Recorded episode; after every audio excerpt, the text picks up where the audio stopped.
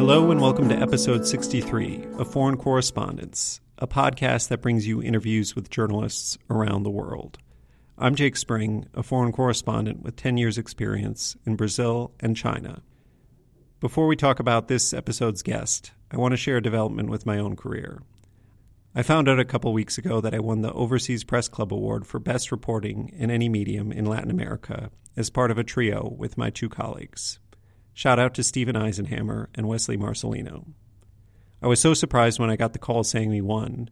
I'd forgotten to open my email that morning since I was trying to focus on a project, so I thought my coworker Stephen was calling me to say I had missed an email about a big breaking news story or something that I had to jump on.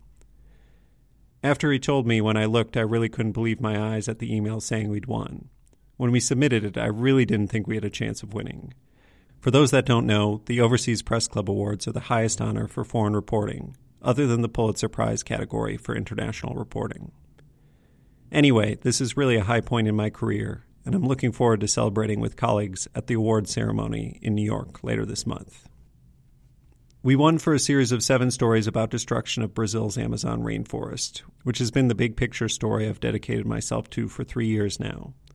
My contributions included an investigation into Brazil's military deployment to stop rainforest destruction, which took me 10 months to complete, and a follow up investigation into how President Jair Bolsonaro has obstructed the system for environmental fines. I also did a story about scientists out in the Amazon measuring how much carbon the forest contains. There was really a lot of literal sweat put into that one. Shout out to my collaborator, Marco Hernandez, who made it into a beautiful interactive feature. He was just named the best designer in the world by the Society of News Designers. No surprise there, really. The stories contributed by Stephen and photos by Wesley were equally big, important stories that were brilliantly executed. We didn't plan all these out in a package or anything, it just kind of happened over the course of the year. I think that organic nature of it really turned out to be a strength in the end. I'd say the main takeaway that other people have said on this podcast is really just to stick to a story and don't let go. The Amazon is the big story I've thought about nearly every day since the 2019 fires brought global attention to it. The persistence paid off. Okay, enough of my grandstanding. On to our guest. For this episode, I spoke to Lucinda Elliott, a correspondent for the Financial Times based in Uruguay. Lucinda currently covers the southern cone of South America, which includes Argentina, Chile, Uruguay, and Paraguay. But that's a relatively recent development. Lucinda's career actually started at the Financial Times, and as you'll hear, seems to get off to a good start until she gets laid off. So she took the plunge and moved to South America as a freelancer, first in Venezuela, then in Brazil, and now, unexpectedly, in Uruguay, where she holds citizenship. Soon she'll be moving to Argentina as the story there heats up. Unlike someone like me who showed up a few years ago in Brazil with relatively little preparation, Lucinda is steeped in Latin America she grew up in a family with roots in South America. She studied Portuguese and Spanish at university and has lived in a variety of Latin American countries. She'll tell us how she interviewed the former president of Brazil, Luiz Inácio Lula da Silva, or Lula, and how she reported out the early pandemic in Rio de Janeiro. And we'll also hear a fair bit about Uruguay, a country that I think has virtually never been mentioned on the podcast before. I've tracked Lucinda's work for several years now, since she wrote for the Times of London and Monocle, and I'm delighted to finally have her on the show. So now, without further ado, here's my conversation with Lucinda Elliott, the Financial Times correspondent for the Southern Cone of South America.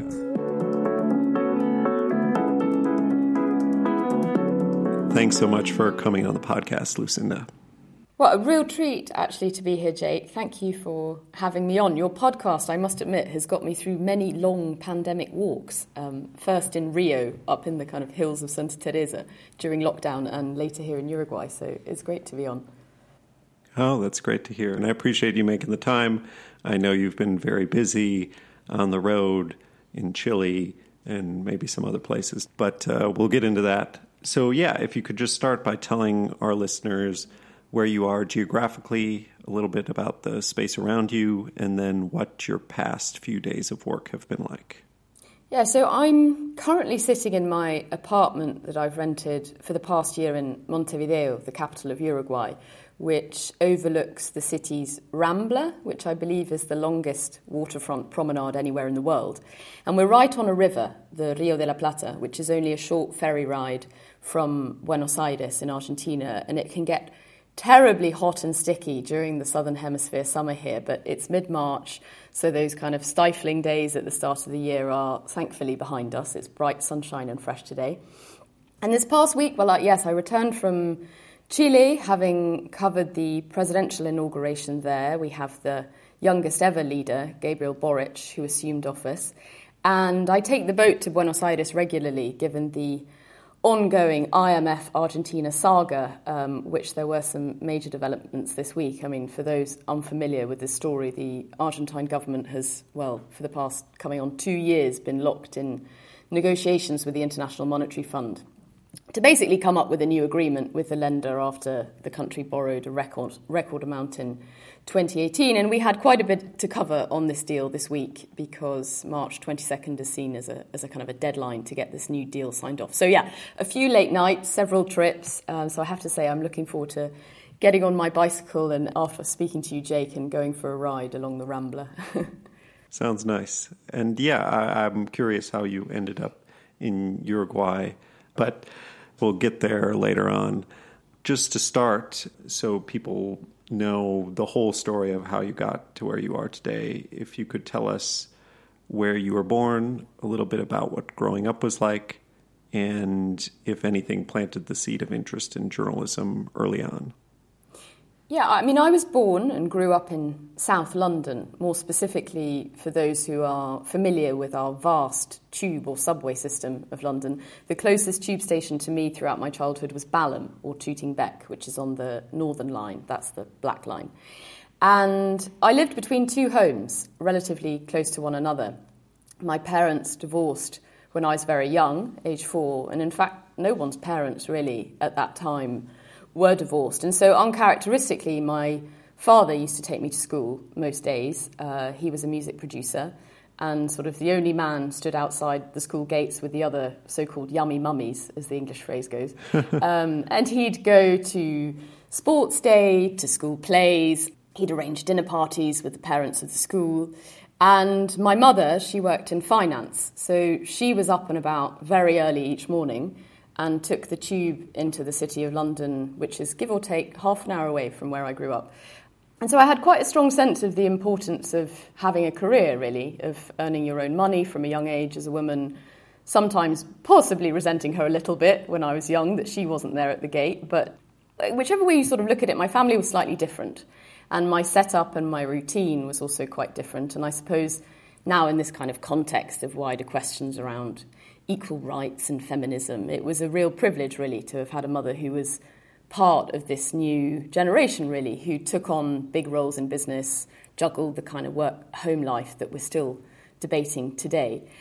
And then with school, well, I'll be honest, I found school fairly easy. I was often described by teachers as, a, as an all rounder.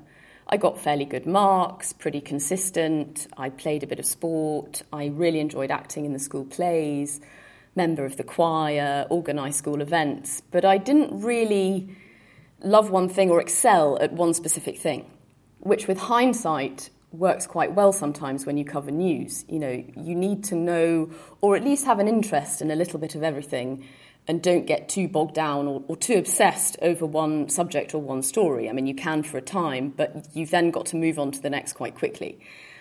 And with journalism specifically, I mean, none of my relatives were in the industry, but current affairs were kind of a key part of dinner table conversation on both sides of the family. So my paternal grandfather was in Myanmar in Burma during the Second World War. Oh, wow. And my mother was born in Uruguay. My mother and my grandmother, she was Anglo Uruguayan, and my grandpa, Ampa, on my mother's side, was Argentine. So we have kind of an international perspective. I mean, in the case of my mother, you know, she'd come home with the Evening Standard, which was a London daily, which is now free to read but wasn't at the time, and she'd talk about different things happening over dinner and markets and things. And my father would buy equally a whole stack of different weekend papers The Times of London for sport, Telegraph for kind of understanding local British politics, the Observer for the foodie magazine and restaurant reviews to take out his music clients. So, kind of with no set view, he also wanted to know a bit of everything. And I suppose, lastly, at my, at my mother's house, I also had a live in au pair, a live in nanny from the age of around three. And they were young female students who'd come to London, first mainly from Spain, Italy, or Portugal, but as Europe changed, we're talking about the early 90s, and more countries started joining the EU. They came from Slovakia, from the Czech Republic, or Hungary. And as I was thinking where journalism, or in my case, foreign corresponding, fits in with that, I realised from, from a very young age I was around people from different cultures who read or had experienced very different things and would talk about where they came from. English was also not necessarily their first language, and that perhaps cemented my interest and a, a sensibility around being able to ask questions, to be quite bold, to not be afraid, you know, this kind of more international mindset beyond the depths of South London. You know, what do you do for Christmas in Prague? I mean, I would know because of what Jana had told me age nine. But it wasn't really until university that I actually wrote an article and decided fairly quickly that this was what I wanted to do. Sure. And I know in the UK, most people do not study journalism for undergrad. Most places just don't offer it. So, where did you go and what did you study and how did you write that first article?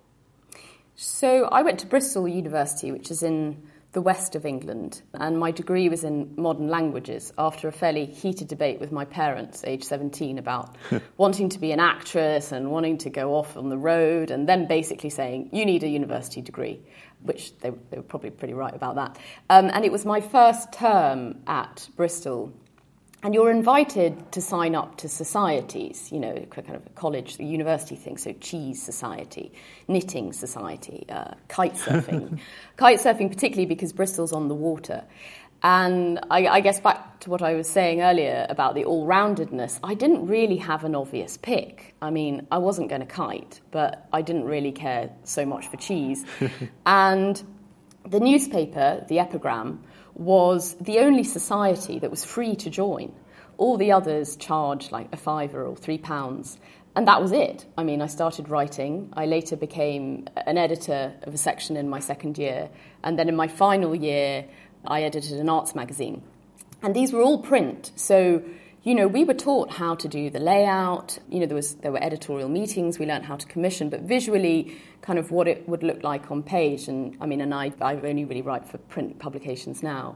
And yeah, as I say, I studied uh, Spanish and Portuguese, and I, I chose those two languages because, as I slightly mentioned, the other side of me, and that probably explains more than any of the above, is my maternal grandparents lived all my life in South America, specifically Brazil. And poignantly, really, they lived at the age I am now in Uruguay. Um, and that's when they had my mother and my aunt. So it was a fairly easy choice. I mean, I didn't speak Portuguese fluently, but we'd go most years. My cousins and extended family all speak multiple languages. And, and then part of my degree, I did a year abroad, first to Buenos Aires, where oddly I met the then Southern Cone correspondent at the FT, Jude Webber. Um, well, I, I didn't meet her first. I mean, I pestered her on email, um, and she couldn't she couldn't have been nicer. And here we are, a decade or so later, and I'm basically Jude with the FT. And then the second half was because with the two languages, you sort of split your time in two places. And the second half was studying journalism at the University of Santa Catarina in Florianopolis, or UFSC, as it's known in Brazil. Oh, wow. Yeah, and it's, I mean, I imagine you might have been, Jay, but it's this gorgeous peninsula, part of southern Brazil, um, a popular tourist destination given it's what, I don't know, 42 beaches, I think, where, I mean, quite honestly, I spent more time surfing and partying than studying, but I did meet lots of young kind of budding reporters and my professors when classes did go ahead because there were a lot of strikes. It was a public university where former editors or, or, broadcasters mainly, because news is kind of bigger on TV in Brazil than print. And yeah, it was a great time. And each university holiday, I'd apply for internships. I was also extremely lucky because I could stay with one of my parents and didn't have to pay for accommodation in London. I think our industry in Britain is very it's quite fickle in that way, you know. It's it, it's it's obviously changing slightly. The BBC moved out; it's now in Manchester and two other cities, but it's very centralised in Britain. So I was in a very privileged position just by being there, and so I did a stint at the Independent newspaper in my second year, the Times actually in my final year. I did CNBC television. So basically, when I graduated in 2012, I had a fairly minute but credible bit of journalism experience under my belt. And it was my languages, oddly, that would turn out to be the reason that I landed my first job. So, um, all that sort of current affairs stuff, it turns out the one thing I'm, I'm quite naturally good at, my one specialism kind of shined through.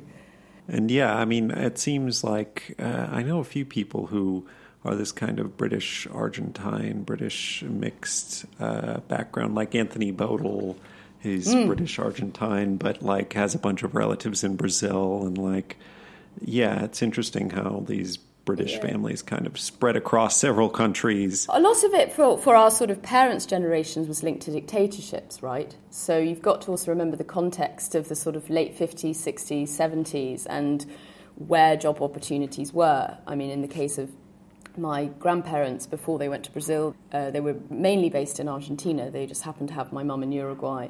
Uh, but that was under Perón, right? And then, you know, depending on what sort of side you're on and what sort of opportunities are available to you, you switch elsewhere. And Brazil, for example, in the early 1960s was booming, you know, and architecturally and things like that. So, so yeah, I think it's quite an, an interesting one, particularly over the last sort of 50 years. And then sort of another wave towards the 80s as well, early 80s, and, the, you know, when other dictatorships came and went, people who'd exiled coming back. So, yeah.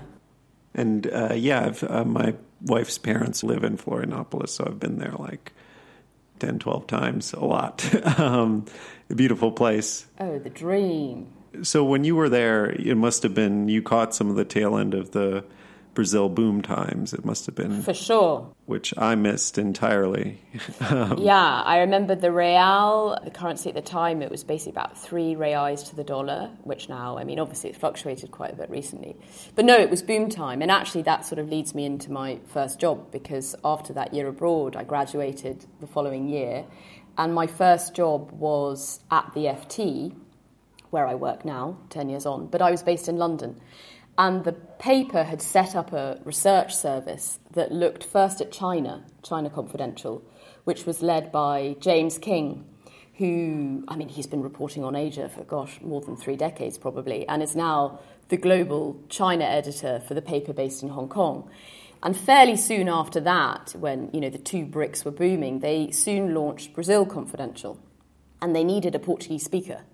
And it was primarily data driven journalism, which, I mean, it sounds fairly common today, but 10 years ago was pretty innovative. And we'd survey kind of mainly consumer trends in Brazil and build stories around those figures and what was going on politically or new policy for subscribers.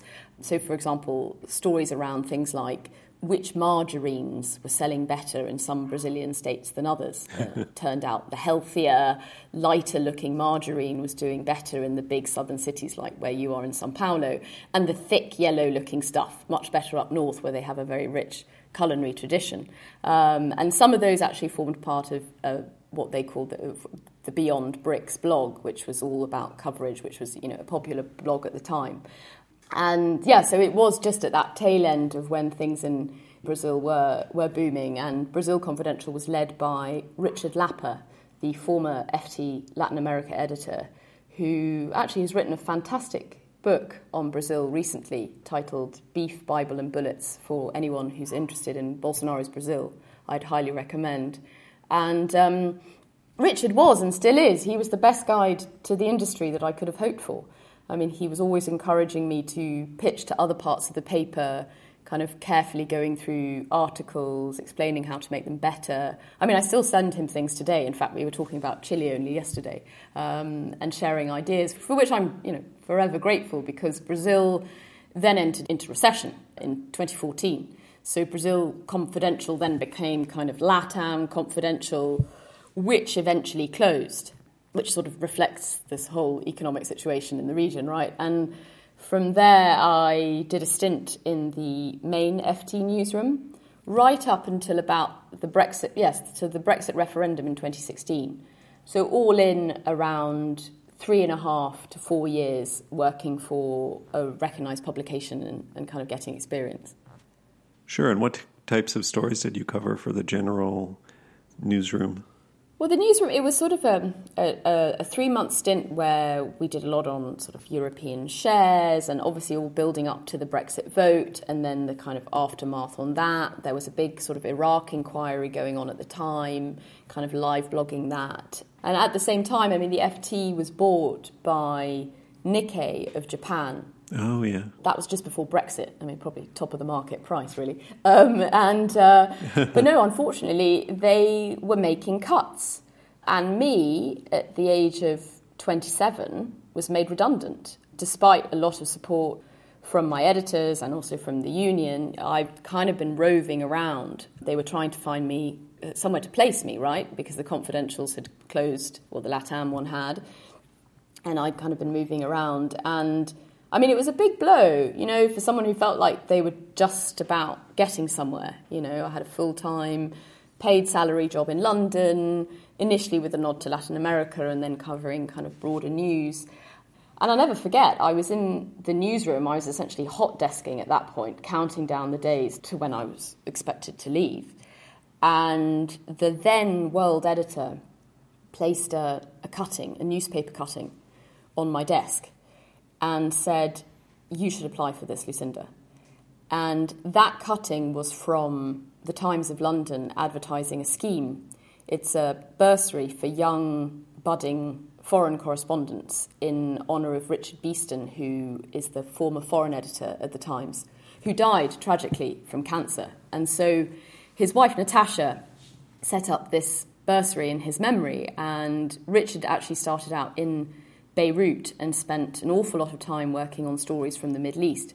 So the scheme not only supports an aspiring Brit to go abroad, but also invites someone from the Middle East to go to London every year to work on the foreign desk.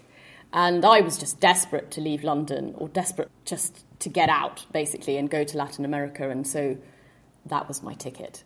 Did you have to put together a specific proposal, like, I'm going to go to this place and do this thing? And, and what was that? Yeah, so I pitched Venezuela as the destination to the foreign desk. At the time, this is late 2016. So Venezuela's economy is already in pretty sharp decline, but there were also serious questions around the authoritarian nature of the president. Uh, there had been protests when Nicolas Maduro had come to power in 2014 after the death of Hugo Chavez. And basically, there were these municipal elections that were planned for 20, early 2017. And I had a hunch, and also having done research, that these wouldn't go ahead. And if not, people would become angry and take to the streets. Well, that was my pitch. And sure enough, after some hostile environment training in the British countryside uh, and getting a visa, I landed, and within six weeks of me arriving in Caracas in early 2017, there were mass demonstrations. So, right place, right time and with a journalist visa, which which was pretty unheard of at that stage. So, yeah, and, and Venezuela really set me up for being a freelancer. I mean, the bursary gives you a, a really good start, gives you a nice sort of cushion. There was also hyperinflation at the time, so I think it was probably the most affordable place to live anywhere in the world at that stage, uh, if you earned in foreign currency.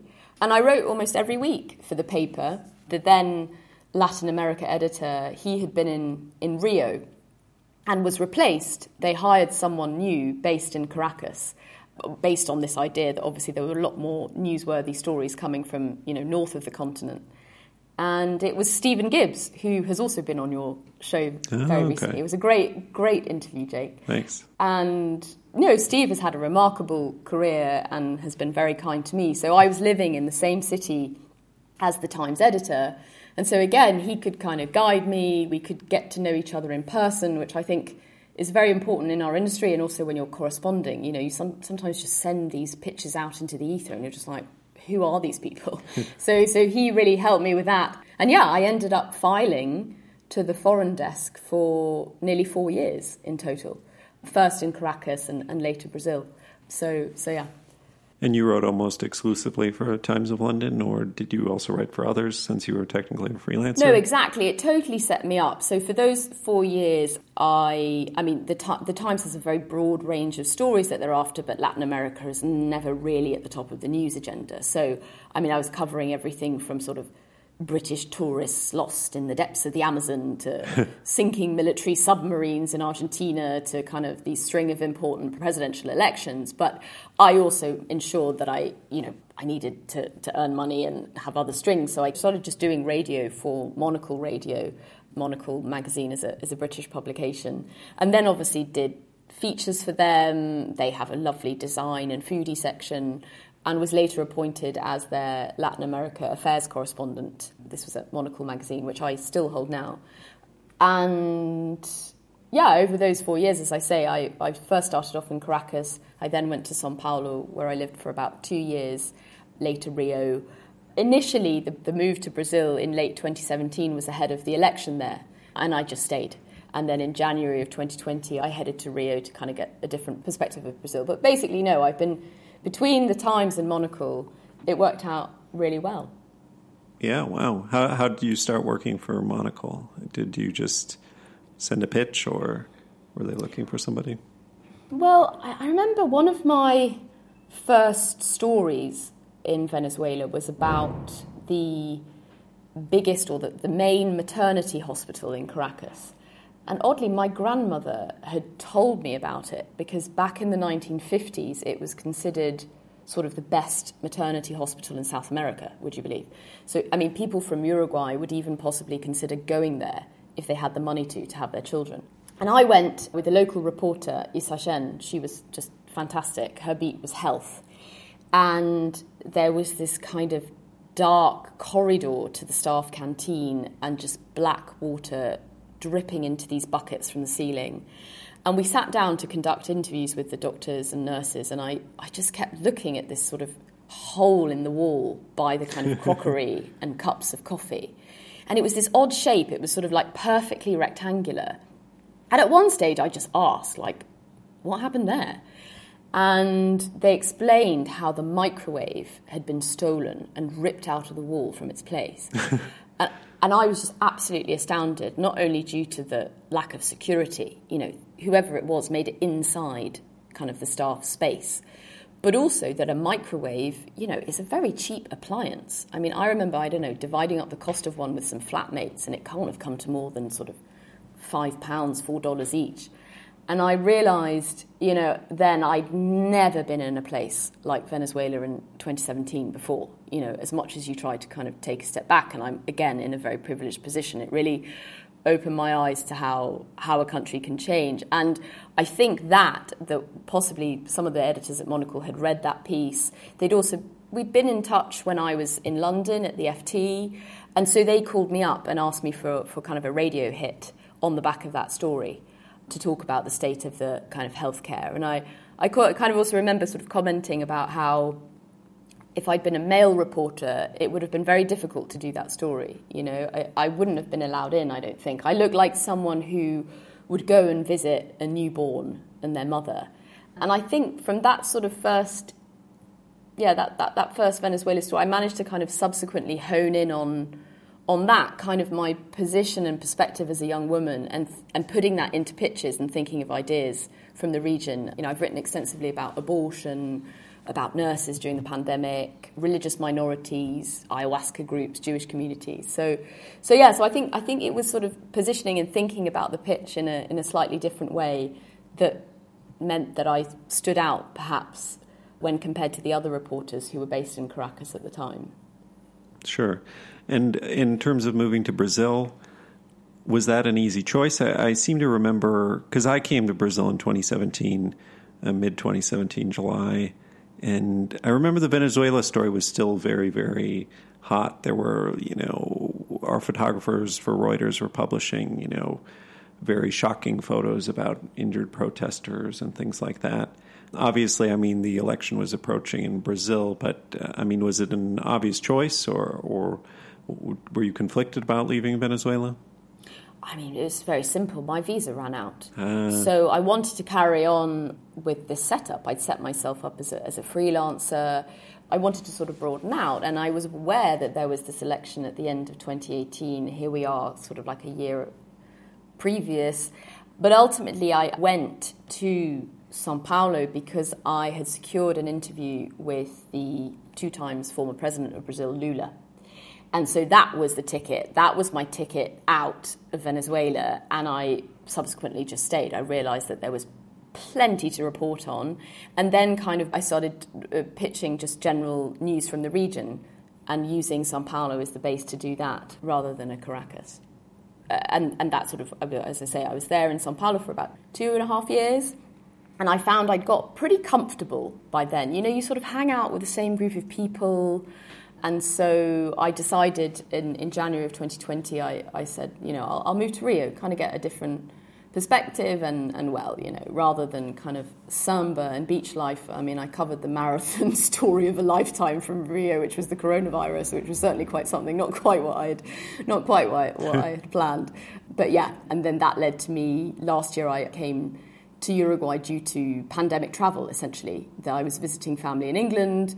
There was this new UK variant coupled with this new thing that they called P1 in Brazil. And so I was completely stuck. I mean, there were no flights between the two. And my mother just said, What about Uruguay? And uh, they had to let me in because I have nationality. So, and the flights were running. So, uh, so yeah, couldn't have been a better choice, really. And then, okay, so you're in Sao Paulo, you moved to Rio. Uh, what what was your experience like covering the pandemic? Because you know, at that point, you're a freelancer. I mean, how how much risk, I guess, did you take on? Were you getting out there, going to hospitals? Uh, how did you go about covering the pandemic?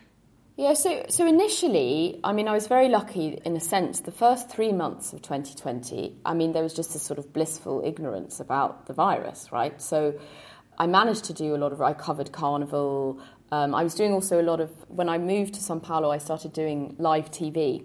Um, France 24, which is a French channel, they have an English speaking service. And it was great because, you know, they had budget to go all over the country.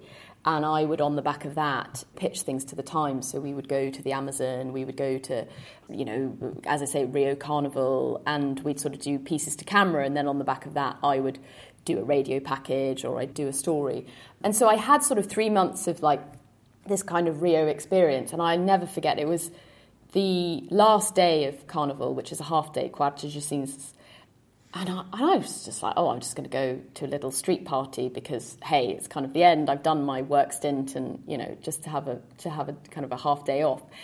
And I, I was in this like what we call a bloco, which is like a street party, like glitter on my face, and I mean, it's huge crowds, and my phone rings, and it's you know that plus forty four, which is for England. I thought, oh God, it's an editor in London. I thought, should I answer? Oh, oh well, yeah, go on, go on, Lucy.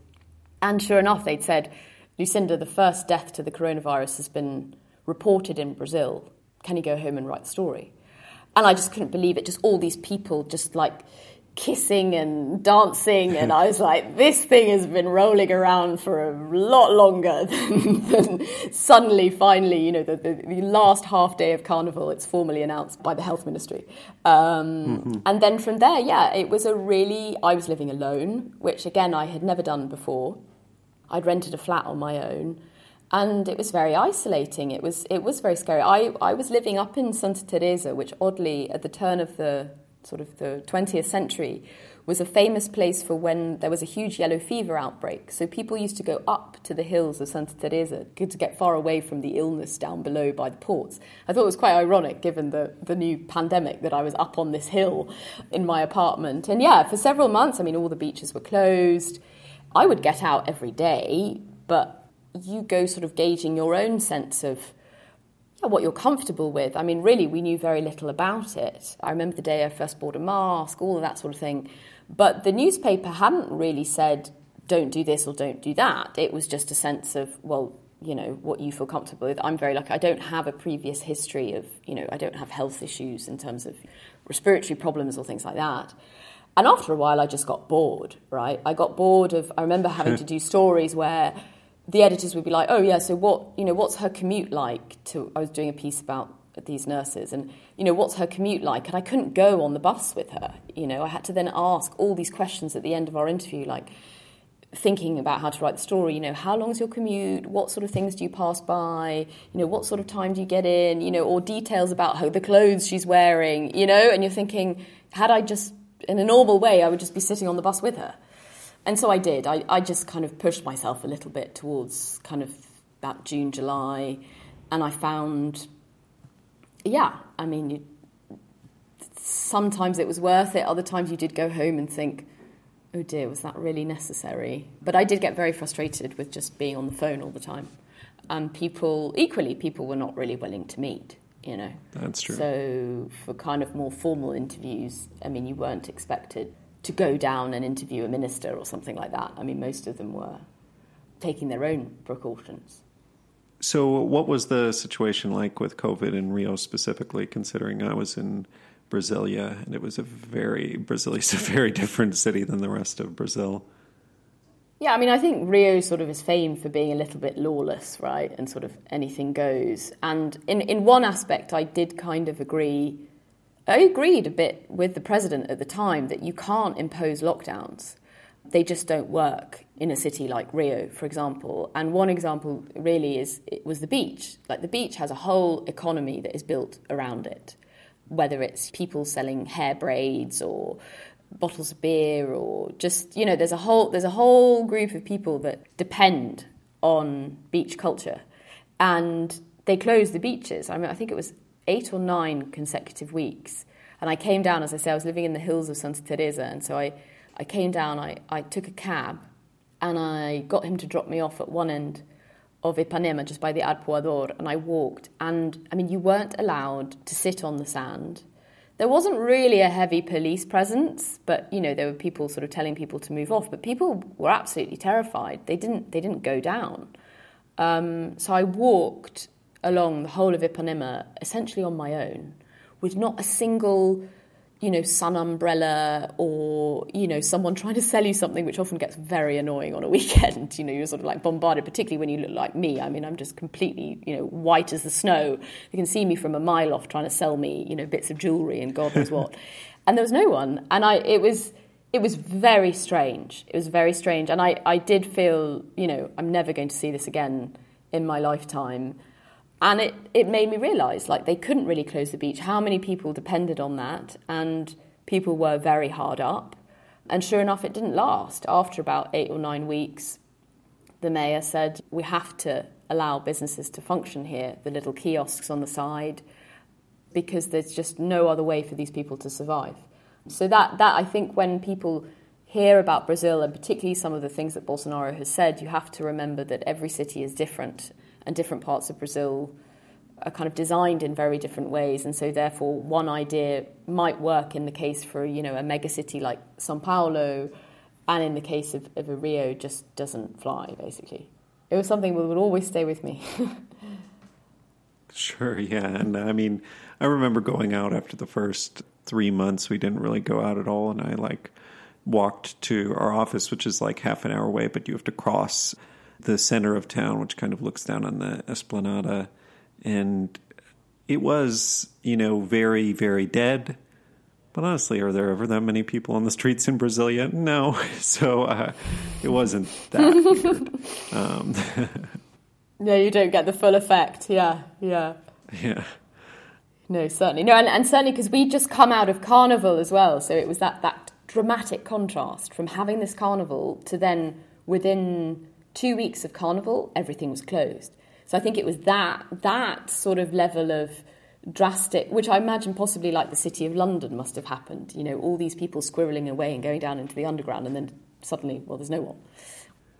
And I mean, it sounds like you got to Uruguay through kind of a process of elimination. And what was it planned? Do you still have things in Rio you were never able to go back and get, or you'll laugh? No, I do. I do. I actually I remember because I had to take on the, when I was going to England as well. Because again, you know, Brazil was considered this kind of pariah. You know, it's like yeah. where are you coming from? And so there were very few flights to the UK. They only went from São Paulo. So I took all my stuff in a car, drove to São Paulo left it in a friend's house, and it's still there now. I mean, I should go to Brazil and pick it up. But then after a year that without some of these things, I mean, you just start realizing that you don't really need very much, you know? yeah. Just a lot of books, um, you know, cooking equipment and a few kind of a duvet, which, you know, things like that, but um, non perishables. But yeah, I mean, it was that. I, I left assuming, uh, sort of preparing that I might be in England for a while, but always thinking that I'd be going back to Brazil, you know? But no, I have to say, coming to Uruguay, I mean, it couldn't have been a better choice. They've dealt with the virus extremely well.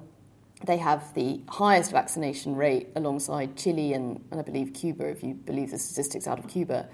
And mm-hmm. because I was here in what is called the Southern Cone, the FT offered me a job last year. And I've been between Buenos Aires and Montevideo ever since. Sure. How how is it covering things out of Uruguay? I mean, uh, like I said earlier, I don't know that I've ever spoken to a correspondent based in Uruguay. Does it make much of a difference?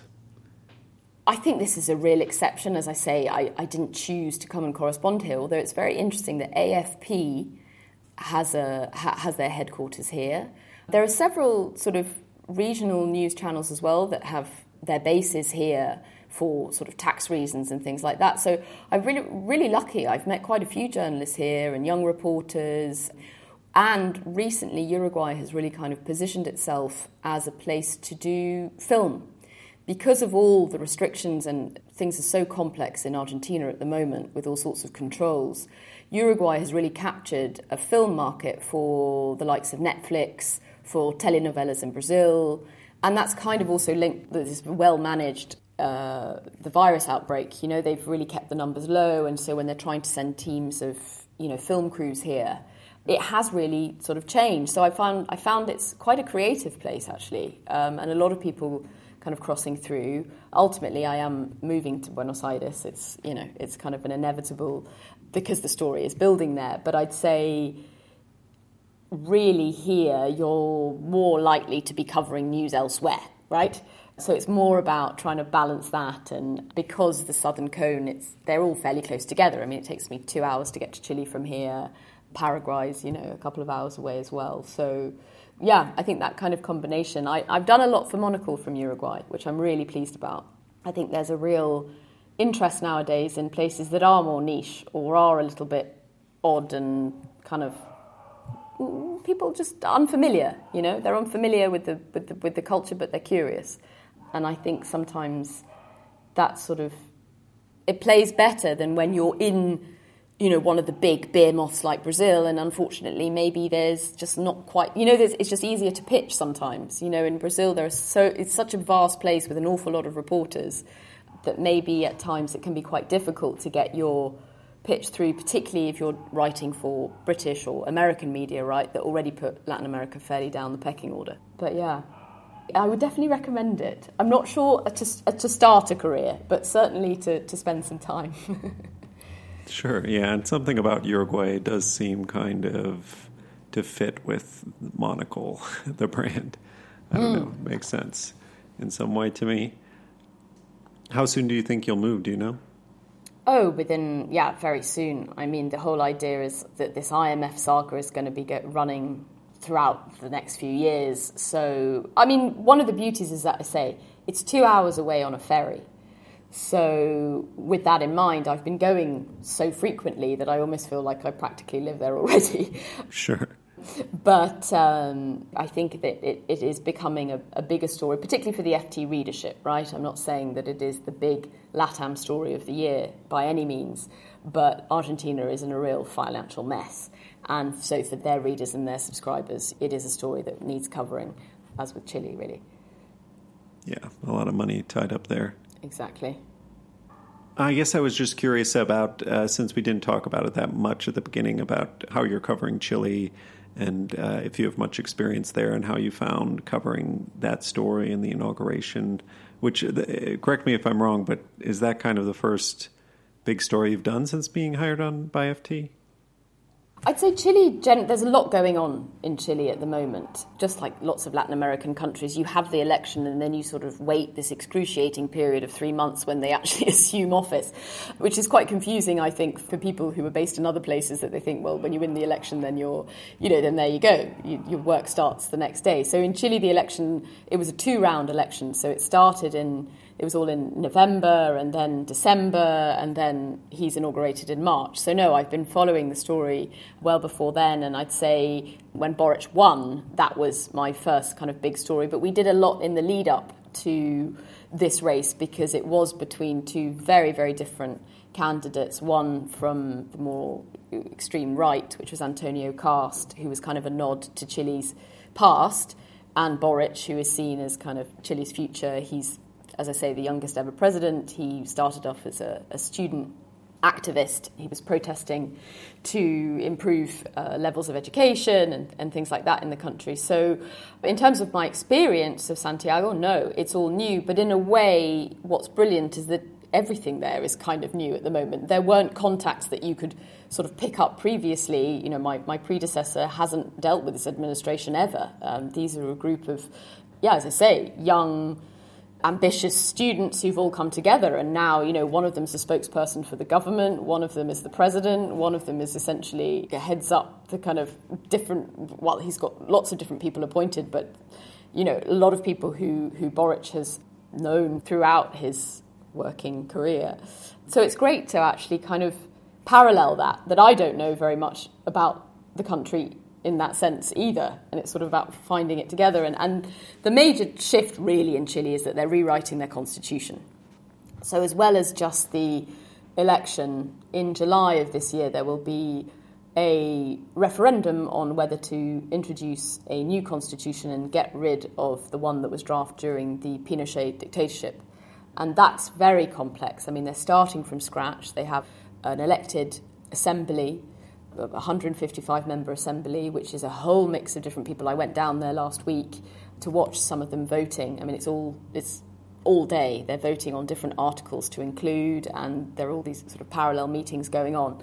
But they range from school teachers to social workers to lawyers to indigenous leaders. So yeah, it's really for me. I think it's it's going to be a brilliant story to cover and just to watch. And Chile has often been at the forefront of big change in the region. So I think a lot of other countries are kind of looking to what they're doing and, and also, you know, how successful they would be. As you say, uh, for an FT reader, Chile has been one of the most stable economies in the region, and, and there's been a lot of investment not only in mining but in lithium and in uh, pension funds and all sorts of things. So there's a kind of a big question about how Boric will handle all of this, and not just only Boric, right? How the country will take on these new changes, you know. But yes, I must say it's uh, been great to go to Santiago uh, over the, in recent months. Yeah, that's a great story, um, the Constitution story. I, I, think then, yeah, let's move on to talk uh, about some stories, if that's all right with you. Yeah, lovely. So first, I like to ask the kind of more downbeat question so that we can end on a high note. So, first, I usually ask if you can tell me a little bit about a story that got away, a story you wanted to do, but for whatever reason never came off. Either you couldn't get key person to talk to you, the reporting trip went wrong, an editor wouldn't take the story, anything really. Does anything come to mind? Oh gosh, well, this one, I think more for just the experience is for now definitely the one that got away. So, war correspondent and sort of adventurer supreme Anthony Lloyd had plans to travel with the Sunday Times to Brazil after the devastating forest fires in 2019. And the Times of London foreign editor had introduced us because I was, you know, filing for them uh, on a weekly basis. And we'd set out this plan over the phone, Anthony and I, arranging some interviews, basically with the idea that he, I mean, Anthony, who's covered you know many war zones from Afghanistan and Bosnia to Syria, that he could cast his eye on the Brazilian Amazon, that too is essentially under siege, be that from illegal loggers, miners, the climate crisis. And that was in late 2019, and well, we all know what came next. But the idea of kind of driving down kilometres of dirt road and river crossings with kind of the attention and new experience of the jungle brought to such a kind of widely respected journalist would have been truly something. Um, Anthony is now actually in northeastern Ukraine, in the city of, I think it's Kharkiv. Anyway, do take a look at his coverage, but I hope to resurrect that story at, at some point, possibly not with the Times, given, given the current job. But yeah, that was definitely the one that got away. Sure. So the trip didn't happen before the pandemic hit, basically. No, um, no, no. And also with the Amazon, you have to be very careful at what time of year you go. I mean, you know much better than I, Jake. But you know, you, there are certain times of year where you wouldn't be able to go, or you know, heavy rains, all of that. So already we were kind of trying to suss out the best few weeks, and I mean, time went on, and, and then with the coronavirus, it was like, right, it's off. Yeah, I often forget how close those two events were, like August 2019 and then the pandemic hitting. Uh, it seems they seem so distant from each other, but it really flew by. It's true, right? I had to double check exact because I went. Well, I went with partly with with France twenty four. We did a bit of coverage, and I remember we went in sort of yeah, it must have been late. It was late August, but it seemed they seemed like completely different years. I couldn't quite believe. Also, all that at the end of that year, you know, you had the Argentina election. You had major events that went on in those last few months, and it sort of was all a blur because it was completely dominated by the year that followed. I felt. Yeah, and it fed right into like the Australia fires, which ah, yes, and some other events that like. Uh, we were lurching from one huge story to the next, basically. To the next, the next. exactly. And, Little did we know. yeah, little did we know we'd be stuck in one big story for like a year plus. Cool. Okay. Um, but yeah, the Amazon will continue to be there. I'm sure. Let's hope. Let's hope at this rate. yeah. Well, good point. Yeah. Cool. And then if you could pick a story you're proud of that you've done at any point in your career and just kind of tell us the story behind the story of how it all went down. Yeah, so as I said, one of the key reasons I went to Sao Paulo from Venezuela was because I landed an interview with Lula, the former president of Brazil, and he'd been recently convicted on charges of money laundering and corruption. And this was actually the first time he'd sat down with international media since that conviction. And there was every indication, really, that he'd be a candidate in the race the following year, the presidential race, because he'd be able to appeal these charges and eventually run for office. And his lawyers at the time were kind of working on the case, both in Sao Paulo and also in Britain. So I managed my way in by speaking to the British Australian lawyer, Geoffrey Robertson, who was representing Lula and building his case at the UN Human Rights Commission. And Geoffrey, for, for those who aren't familiar with the name, is a is respected for what he does, but he's not shy about representing a colourful range of characters. He's represented Julian Assange, Mike Tyson, uh, the, the boxer, to name a few. And I mean, they argued that there was no evidence to support the corruption. And Geoffrey, like many lawyers, reads the Times quite religiously. And so that's how I presented the idea to them. But ultimately, I actually did a feature for Monocle and then a sort of a separate news piece for the paper. And my pitch was basically to give an overview of the state of play in the election race, you know, w- with a nod to, you know, a year ahead of the uh, of the election in 2018. And I remember it was that like surprisingly hot kind of October day in Sao Paulo. You know, it's like that. It's just spring's arriving, and it was when the interview was due to take place. And you know, the ones that's kind of really sort of spring on you and I was in a suit and I was just sweating buckets. and I went with Tuca Vieira, who he's a famous Brazilian photographer. Listeners might have seen the aerial shot of Morumbi in Sao Paulo with these sort of luxury apartments on one side and the favela that creeps right up to the dividing wall and it's sort of like an aerial shot. Well, Tuca came with me and we were waiting a really long while in this kind of fairly nondescript waiting room at the Instituto Lula. It's in an area of time called Ipiranga, and it's a foundation to support, I think it's ties to kind of Africa and South America and also like honour social movements. So, anyway, there we were in this waiting room. And I thought, you know, he'd be very rushed because, I mean, he was already running late and give me like 20 minutes max, and I wouldn't have nearly enough material to really build this out into a feature. But I think when he saw I spoke Portuguese, and perhaps because he kind of felt quite relaxed, it was the end of a kind of nice, warm, sunny day. I mean, we were there for nearly an hour in his office, and I asked him if he feared going to prison. and his answer I subsequently reused on several occasions after the article was published because in April of 2018 he was he was sent to prison and that's where he remained until November 2019. I also went to watch him return to the Metal Workers Union where he was released, and it kind of felt very cyclical, the whole thing. But I'd say the most interesting part, though, of that piece and why for me I'm so proud of it was also I did an interview with Eduardo Bolsonaro.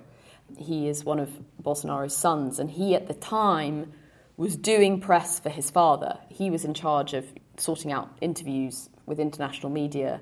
Bolsonaro's popularity was rising, but like nowhere near that of Lula. And Eduardo specifically told me that his father didn't have a chance of winning in 2018, that they expected kind of more congressional seats. He described it sort of like a broader conservative movement in Brazil that they were leading.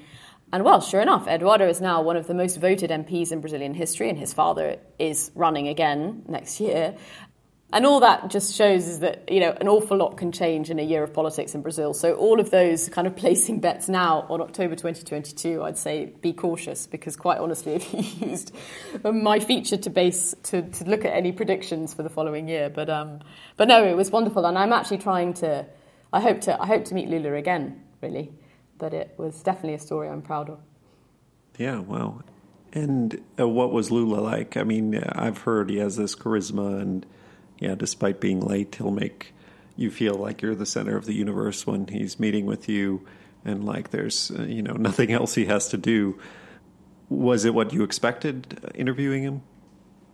I, I, I, didn't really know what to expect. As I said, I thought he wasn't going to give me very much time, or perhaps the whole atmosphere would be just more of sort of quite quite stressed atmosphere, perhaps. I mean, I was imagining this man, you know, he's got an awful lot of, you know, he's got a huge case to deal with. You know, every day he's with his lawyers and things like that. And on the contrary, he was very relaxed. He clearly knows exactly what he's doing.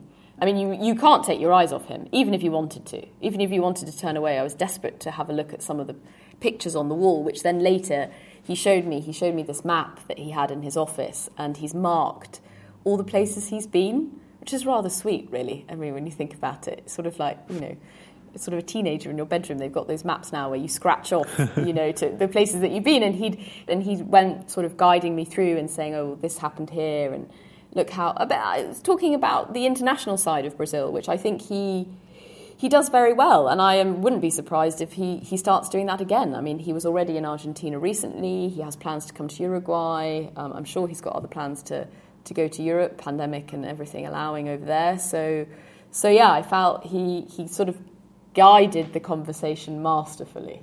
Yeah, it was really something, and I'm so grateful that he gave me the time. To be honest, more than anything, that was the, that was the main that was the main feeling. It was like, oh, thank goodness, I've got I've got a piece here. sure, and yeah, I hope you get the chance to talk to him again. I'd be curious to know how things have changed, how he is different now than the first time you had met him. So next up is the lightning round, which is faster paced questions, and I only mean faster in the sense that you don't have to tell the story of your entire life. You can feel free to answer at whatever length you like, short or long. Do you feel ready? Yes. Cool. So the first question is about what you read. And for people who are curious about the region you cover and want to know what somebody who covers this region reads, could you shout out a publication that you think covers um, your region or one country in your region particularly well that, say, most people in the United States or in the UK wouldn't know of? So, in terms of what I look at day to day, I mean, once I've scrolled through the wires, we have access to Reuters, Bloomberg, AP for sort of broader world headlines at the FT.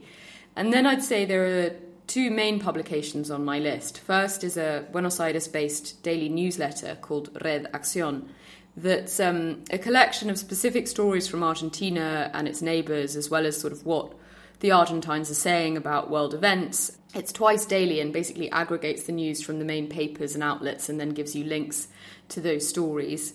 And then El País of Spain has versions in Latin America. Sadly, the Portuguese offshoot closed recently, but their commentary was very strong on Brazil. So now I look at El País Mexico, and then at sort of a local level, I also listen to, to quite a lot of radio. Um, I'd say one of the top stations here in Uruguay, in my view, for what I'm doing, is called El Espectador, um, that's available online. And there's a show called Más Tarde que Nunca, which often has great sort of sit down interviews discussing regional politics or business. Um, there was one recently with Lucia Topolansky, who is the former President Mujica's wife, who recently resigned as a senator, and she was talking about the role of women in, in, in the Latin American left, um, with a kind of a nod to Chile, because for the first time in Chile we have a, a female dominated cabinet. So, so that's more or less my kind of news routine. Next question is What is a publication you read, listen to, or watch for fun? I mean, when I have downtime, I must say I think the podcast format is fantastic. As I say, I listen to your podcast on long walks. And when I have downtime, I mean, the Times of London has a superbly produced podcast called Stories of Our Times that was launched in 2020 alongside Times Radio. And it's five days a week. And it, but it covers sort of themes around major world news events, kind of building out the story in a way that I find yeah, just really distracts me in a little in a little way, and often about things that I, you know, not even briefly covering. So you know, and the hosts are David Aaronovitch, and there's this investigative journalist Manveen Rana, and they have they have brilliant voices. You know, you need a good voice on a podcast. and I, I mean, the one they did one about North Korea that I'd recommend, and also one about the Metropolitan Police in London. I find I I've got an eye on what's going on in England, but I think culturally, when you've I've now lived nearly what six years away from London, and I must say I enjoy that format to be able to sort of hone in on culturally what people are talking about. Um, this case of the Metropolitan Police is a, is a shocking case of a woman my age who was raped and murdered by police officers in London, which is absolutely shocking. But yeah, I'd say the Times of London, stories of our times it's very broad, kind of step away from the headlines, and yeah, great on long walks or just walks. Don't have to be long ones. cool. Yeah, no, I've not heard of that. It's good to get a new recommendation. What is the best journalistic article, piece, again, can be in whatever medium that you have consumed recently? And it can't be from your own publication.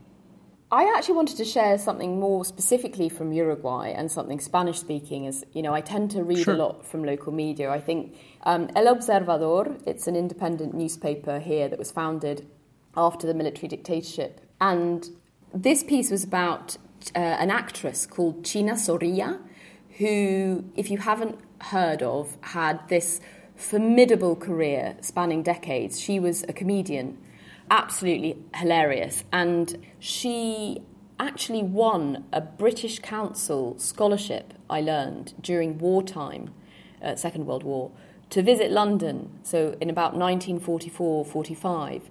And many believe China was from Uruguay. That happens a lot here. we have some very famous Uruguayans who the Argentines sort of sort of uh, reel in to be there. So, for example, Carlos Gardel, the famous tango singer, he's also Uruguayan. Uh, the modern day chef, Francis Mallmann, he's also Uruguayan. Anyway, this year, China Zorrilla, on, it's to mark her 100th birthday. She would have been 100 on March 14, and she'll be remembered across the country. But El Observador did a, did a really excellent profile on her and kind of adding that kind of humour in into the piece. Um, it's in Spanish, the piece, I assume? Yes, yes, Spanish speaking. I'll still try to get a link for it uh, for our Spanish speakers out there. If you had to trade places with one journalist, living or dead, and you would have their career, who would it be? Well, I mean, one job that a friend of mine does, Avantika Chilkoti, she's the Economist's roving international correspondent. That sounds absolutely great fun. She pitches a different destination each month But if I had to pick a career, as Avantika and I are of a similar age, and so I hope we will, we have several years ahead of us, it would be that of Hella Pick. She was arguably the first ever female foreign correspondent. Um, in 1960, she became the UN correspondent for The Guardian newspaper. Alistair Cooke was her editor at the time. And women, when she started out, as we know, were not treated as equals, but she was actually shuttered out of like ambassadors' dinners because the women had to formally withdraw after the meal while the men, including her own colleagues and many of her competitors, discussed the events of the day over cigars and glasses of port. So initially, she she didn't even get the diplomatic briefings, and throughout a successful career reporting for British and German publications, whether on President Nixon, I think she famously shared a plane to Moscow with him. She covered parts of the Silk Road. She went to West Africa, and I believe she really changed the way we as women now can report and also how our colleagues and more importantly how our editors view us you know what kind of stories they put us on and even more remarkable really is how Hella was well is she's still alive a minority kind of several times over i mean she's not only a woman but she was a refugee from austria during the war and is jewish and um, in fact if anyone is interested she wrote a really lovely piece to mark her 90th birthday for the Condé Nast Traveller magazine a few years ago, which is worth looking up. But yes, I'd say if I had to pick a career, it would be hers. Yeah, wow, I haven't heard of her. I assume she must be one of the first uh, because, yeah, everybody talks about like Martha Gellhorn. I think it's a very difficult one to, and also because she's covering kind of, you know, she's European and she was in New York. And so I guess it's a sort of different interpretations of who was doing what and when, right? And who landed which stories. Sure, sure. What is one thing that most people don't know about you? I'd say it's that I enjoy doing ballet. Um, I did it as a child and then when I became a teenager, became very disinterested when there were more fun things going on, like boys and hanging out. And when I started work at the FT, a colleague of mine suggested that there was this Central School of Ballet that was not far from us. It was across the river, and it was a proper ballet school for you know for, for young students. And in the evenings, they do adult classes and it wasn't you know one of those where you had to you know sign up gym membership type thing. It was just sort of like pay as you go come along. At times with an actual pianist who would play the music for us. And and I loved it. I did that for several years. I'd go once or twice a week. And then when I moved to South America I tried out a few classes. But the trouble is is that in the case of Brazil for example all the classes are sort of Portuguese mixed with French which is incredibly difficult if you have been used to doing it in kind of English with you know the French positions. Um, so I was always kind of two steps behind. I gave it my best shot, I have to say. Um, and no, and then the pandemic obviously meant that that was virtually impossible to have closed classes. You know, ballet, you, you can't do ballet in a park, that's for sure. But I still have my shoes, and I'm hoping, particularly in Buenos Aires, that has a, a big dance tradition whether that's tango or milonga or, or sort of more formal classical ballet. Um, I'm hoping to, to get those shoes out. Those were certainly something that came with me in my, in my suitcases across these different LATAM countries. So, so yeah, I'll have to get them out and I'll, I'll keep you posted if I, if I go. But I think that's something that people don't know about me. Yeah, yeah. I mean, I certainly didn't know about it before this. What is your most embarrassing journalism related story? Uh, well, this takes me back actually to one of my first weeks as a kind of intern temp at the FT. Um, the editor at the time, Lionel Barber, was due to meet the then Brazilian finance minister, Guido Mantega. And a bunch of us were invited to the meeting. And I remember it was the first time I'd gone down into the newsroom. The office was on Southwark Bridge at the time. And I'm notoriously early. I mean, even by British standards, which you can imagine in Latin America means, you know, I take a good book or a magazine to most meetings as they are late. So I got to this kind of glass walled room, and there, sure enough, was the finance minister. He's instantly recognizable. Do Google him if you, I mean, I'm sure you know who he is. And um, he's talking to his advisor or translator in Portuguese, and he turns to me and asks me to pour him some coffee. So, of course, I do. And he's like, Do you have any sugar? I'm like, sure. Anyway. and, and soon the other colleagues and editors kind of started filtering in, and they invite me, obviously, to sit down with them. So there I am, Miss Coffee Girl, sat directly opposite him. And I'm asked because I'm the only one who speaks fluent Portuguese in the room to ask the question. So, I mean, really, it's more embarrassing for him than me. But, but that story kind of really stood out where you know you, you're just starting out you don't really know how things work but it's also a huge reflection of our industry right it can't possibly be you know the young girl in the room right. who's actually going to ask the questions but yeah i'm not sure if, if it, it was more anecdotal than anything else but yeah I, uh, I remember being quite embarrassed just by the whole thing both for him and me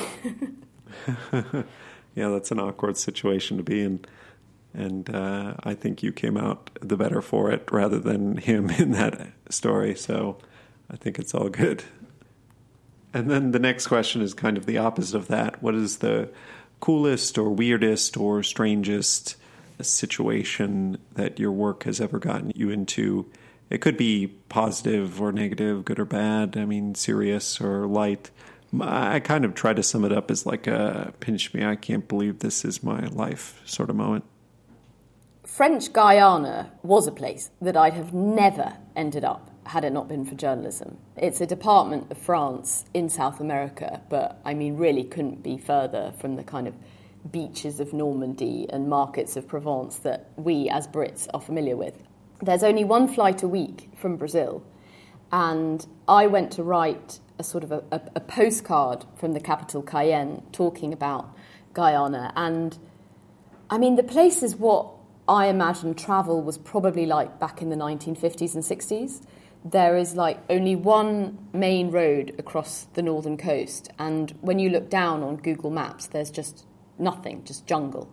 Um, and the characters at the kind of one slightly upmarket bar in Cayenne that, that, it looks like those sort of New Orleans French colonial homes, you know, with a veranda out front and rooms to rent up top. And there, sitting down, drinking thé which is this like very hard liquor served with sugar, which is very popular in France. There were these like a couple of young soldiers from the French Foreign Legion because they have a base in Guyana. They were sat there alongside these kind of quite questionable business types.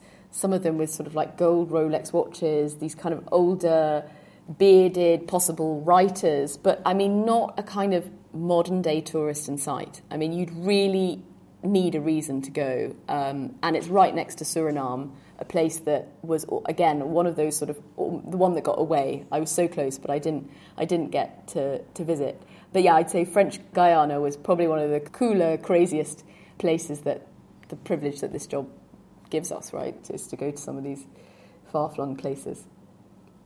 Yeah, wow, I would love to go there. I, I, think I've never proposed a story there. I've kind of done some like cursory looking into it, but I think every time somebody does, it ends up being, you know, something about like environmental destruction or something like that. And it just is very expensive and possibly very dangerous, like compared to telling that story from other places. Very dangerous, yeah no, very dangerous. The levels of crime and no, and also just is as, as I said. I mean, you literally go down on Google Maps and there is nothing.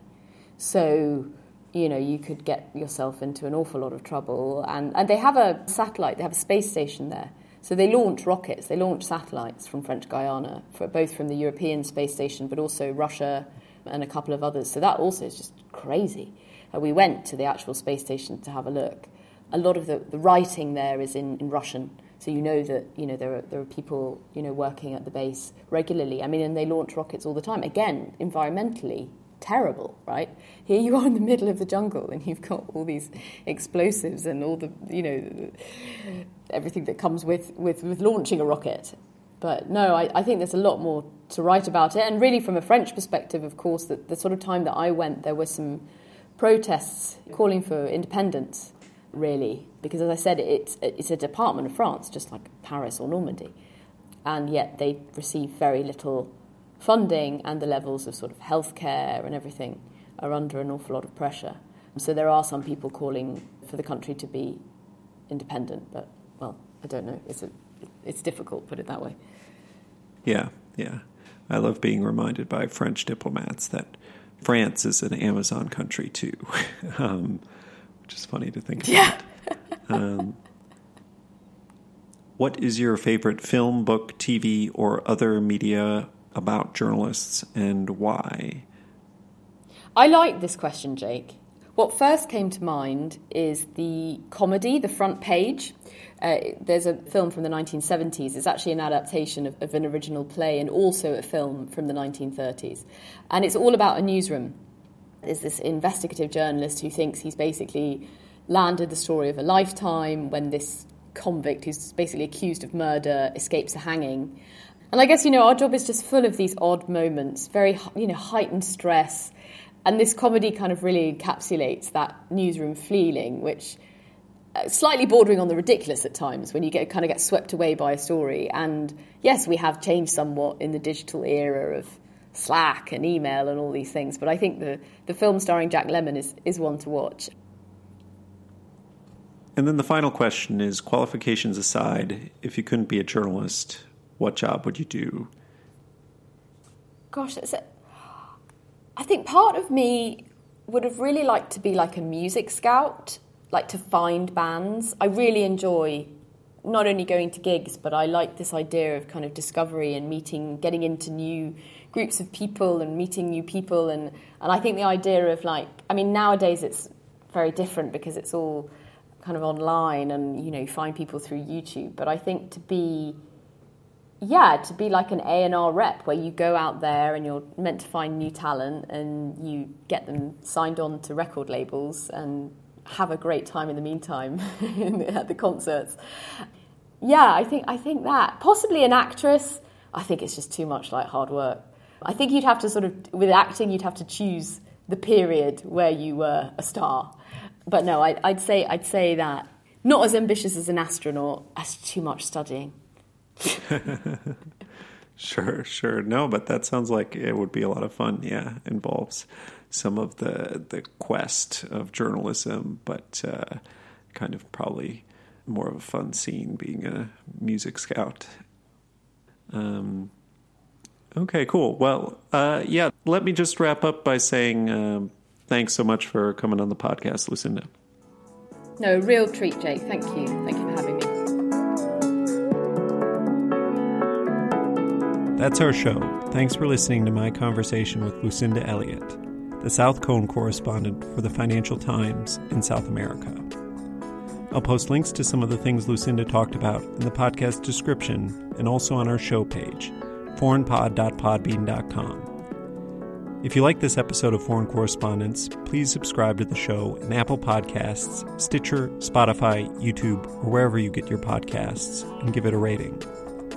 Beyond that, it would be a huge help if you write out a review saying what you think about the show. It helps get the podcast more attention. Follow or tweet at me on Twitter at, at foreignpod.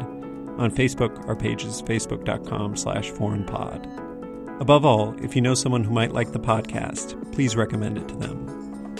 The show is produced and edited by me. Our music is a track called Love Chances by Mackay Beats. There's more information on that in the podcast description and on our show page. Please look for the next episode to be posted on Sunday, May 1st. Until then, I'm Jake Spring, and this is Foreign Correspondence.